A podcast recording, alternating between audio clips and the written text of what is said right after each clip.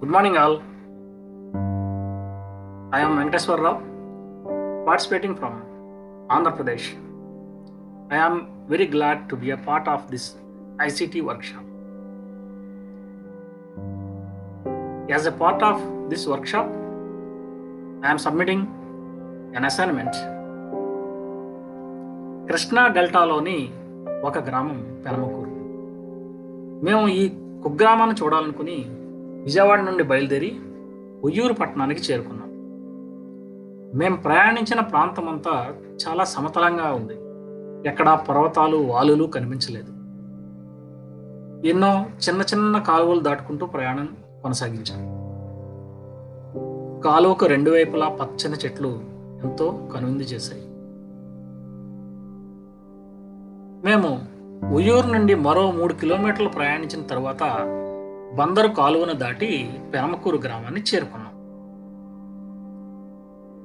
బందర్ కాలువ పెనమకూరు గ్రామానికి వాయువు ప్రా- ప్రాంతం నుండి ఆగ్నేయ ప్రాంతానికి ప్రవహిస్తూ ఉంది.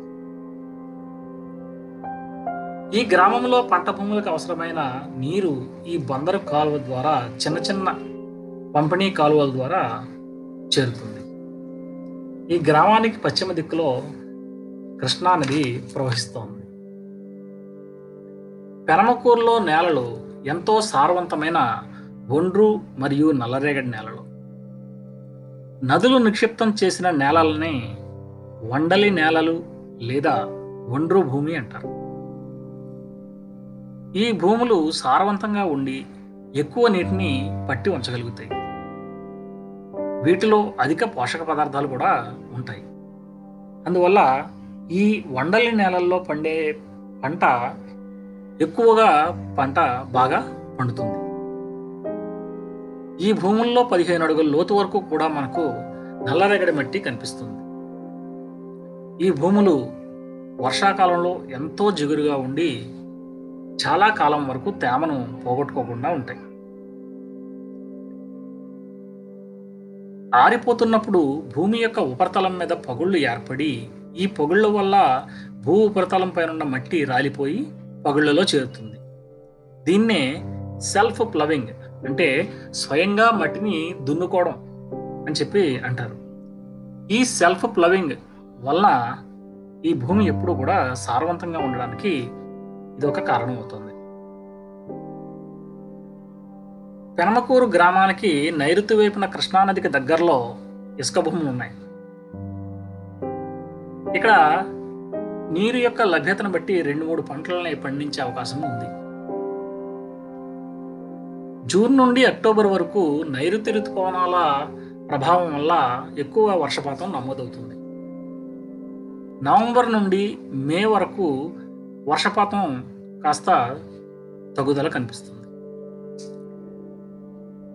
ఉష్ణోగ్రతలో అత్యధిక అత్యల్ప నమోదులు లేకపోవడం వల్ల సానుకూలమైన ఉష్ణోగ్రతల వల్ల సంవత్సరం పొడవునా ఇక్కడ పంటలు పండే అవకాశం ఉంది. అక్టోబర్ తర్వాత వర్షాలు తక్కువ ఉండడం వల్ల ఎక్కడైనా పంటలకు కనుక నీరు అవసరమైతే బావి నుండి లేదా బోరు బావుల నుండి నీటిని తీరి ఈ పంటలకి వాడతారు. గ్రామానికి తూర్పు వైపున ఉన్నవి పల్లవ భూములు కాబట్టి సులభంగా చిన్న చిన్న కాలువల ద్వారా నీటి పంపిణీ అనేది చేయొచ్చు. వాయువ్యం వైపున ఉన్న భూములు చాలా మెరకగా ఉండి నీటిని కాలువల ద్వారా ఇక్కడికి సరఫరా చేయడానికి కష్టం. కాబట్టి ఇక్కడ ఇక్కడ పంటలు పండించాలంటే దానికి కేవలం బోరుబావి నీరే ఆధారం అవుతుంది. అయితే కనమకూరు గ్రామం కృష్ణానదికి పదిహేను నుంచి ఇరవై కిలోమీటర్ల దూరంలోనే ఉండడం ద- దగ్గరగా ఉండడం వల్ల ఇక్కడ పదిహేను నుంచి ఇరవై ఐదు అడుగుల లోతు తవ్వగానే నీరు అనేది త్వరగా పడుతుంది. పర్వత ప్రాంతాలు పీఠభూమి ప్రాంతాలతో పోల్చుకుంటే ఇక్కడ బోరుబావి తగ్గడ తవ్వడానికి చాలా తక్కువ ఖర్చు అవుతుంది. పైగా ఈ చుట్టుపక్కల ప్రాంతం అంతా కూడా విద్యుదీకరణ జరిగి ఉండడం వల్ల సబ్మెర్సిబుల్ మోటార్లతోటి ఇవన్నీ కూడా ఈ మోటార్లన్నీ పనిచేస్తూ ఉంటాయి. కోస్తా తీర ప్రాంతం మైదానం మొత్తం వరిని బాగా పండిస్తారు. ప్రత్యేకించి కృష్ణా జిల్లాలో కూడా వరి పంట పండే విస్తీర్ణం చాలా ఎక్కువ. జూన్ జూలై మాసాల్లో వరి నారు పోసి దాని తర్వాత పొలాల్లో నాటుతారు. దీన్నే సాల్వా అంటారు. ఇక్కడ అధిక దిగుబడినిచ్చేటువంటి వరి వంగడాల రకాలైనటువంటి ఇరవై ఏడు పదహారు స్వర్ణ బీపీటీ వంటి రకాలనే వాడతారు. వ్యవసాయ సంబంధమైన అన్ని పనులకి అంటే నేలను దున్నడానికి పంట నూర్పిడికి రవాణా కోసం ట్రాక్టర్లను వాడతారు.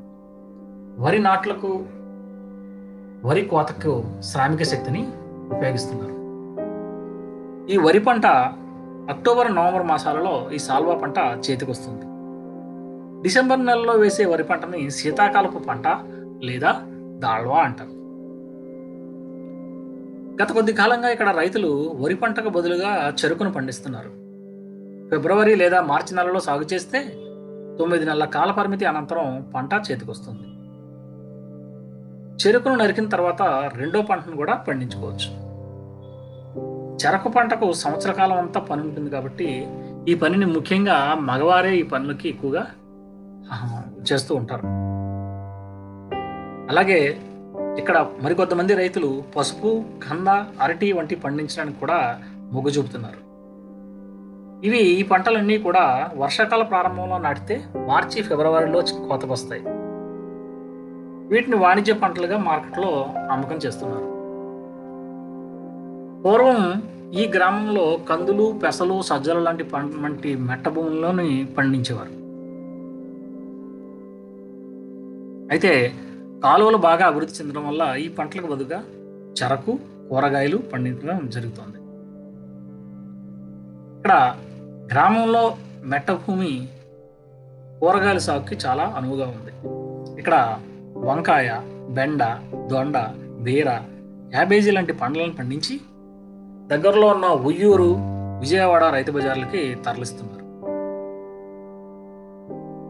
వేసవకాలంలో కొంతమంది రైతులు జీలుగా పిల్లి పసరా లాంటి పంటలను వేస్తారు. ఈ పంటల్ని వేశాక ఒక ముప్పై నలభై రోజుల తర్వాత వీటిని అదే భూమిలో ఆ మొక్కల్ని కలిపి దున్నేస్తారు. దీనివల్ల ఆ మొక్కలు భూమికి ఎరువుగా మారి భూమిలో నత్రజని శాతం అనేది పెరుగుతుంది.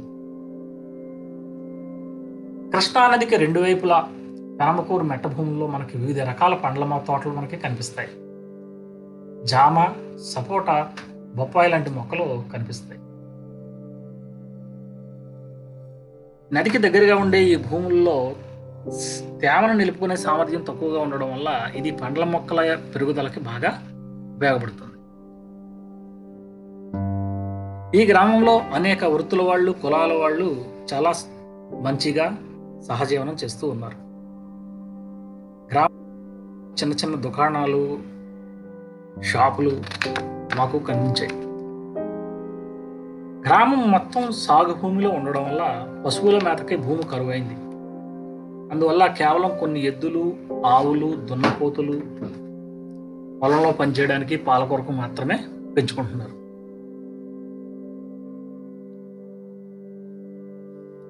ఇవి కాకుండా బందర కాలువకు రెండు వైపులా ఇరవై నుండి ముప్పై బుట్టలు వల్లే కుటుంబాల వాళ్ళు ఉంటున్నారు. ఒక కోళ్ళ పెంపక కేంద్రం కోళ్ళ ఫారం రైస్ మిల్లు ఉంది. ఈ గ్రామంలో వ్యవసాయ ఆధారిత పరిశ్రమలైనటువంటి ఈ కోళ్ళ ఫారం రైస్ మిల్లు ఉన్నాయి. రైతులు చెరకు పంటని దగ్గరలో ఉన్న ఉయ్యూరులో పంచదార మిల్లుకి సరఫరా చేస్తున్నారు. పండించిన కాయగూరలు అరటిపళ్ళని ఉయ్యూరు విజయవాడ రైతు బజార్లకి సరఫరా చేస్తున్నారు. వరి ధాన్యాన్ని మాత్రం పంట భూముల్లోనే ఈ వరి కొనే వ్యాపారస్తులకి వరి ధాన్యాన్ని కొనే వ్యాపారస్తులకి అమ్ముతున్నారు. గ్రామంలో ఉన్న ఎక్కువ మందికి ఇక్కడే ఉపాధి లభిస్తుంది. కొద్దిమంది వ్యవసాయ కార్మికులు కూడా పక్క గ్రామాల నుంచి వచ్చి ఇక్కడ పనులు చేస్తూ ఉంటారు. కాస్త చదువుకున్న వాళ్ళు ఆటో డ్రైవర్లుగా మెకానికల్గా ఎలక్ట్రీషియన్లుగా ఈ గ్రామంలోనే ఉపాధి పొందుతున్నారు థ్యాంక్ యూ సైనింగ్ ఆఫ్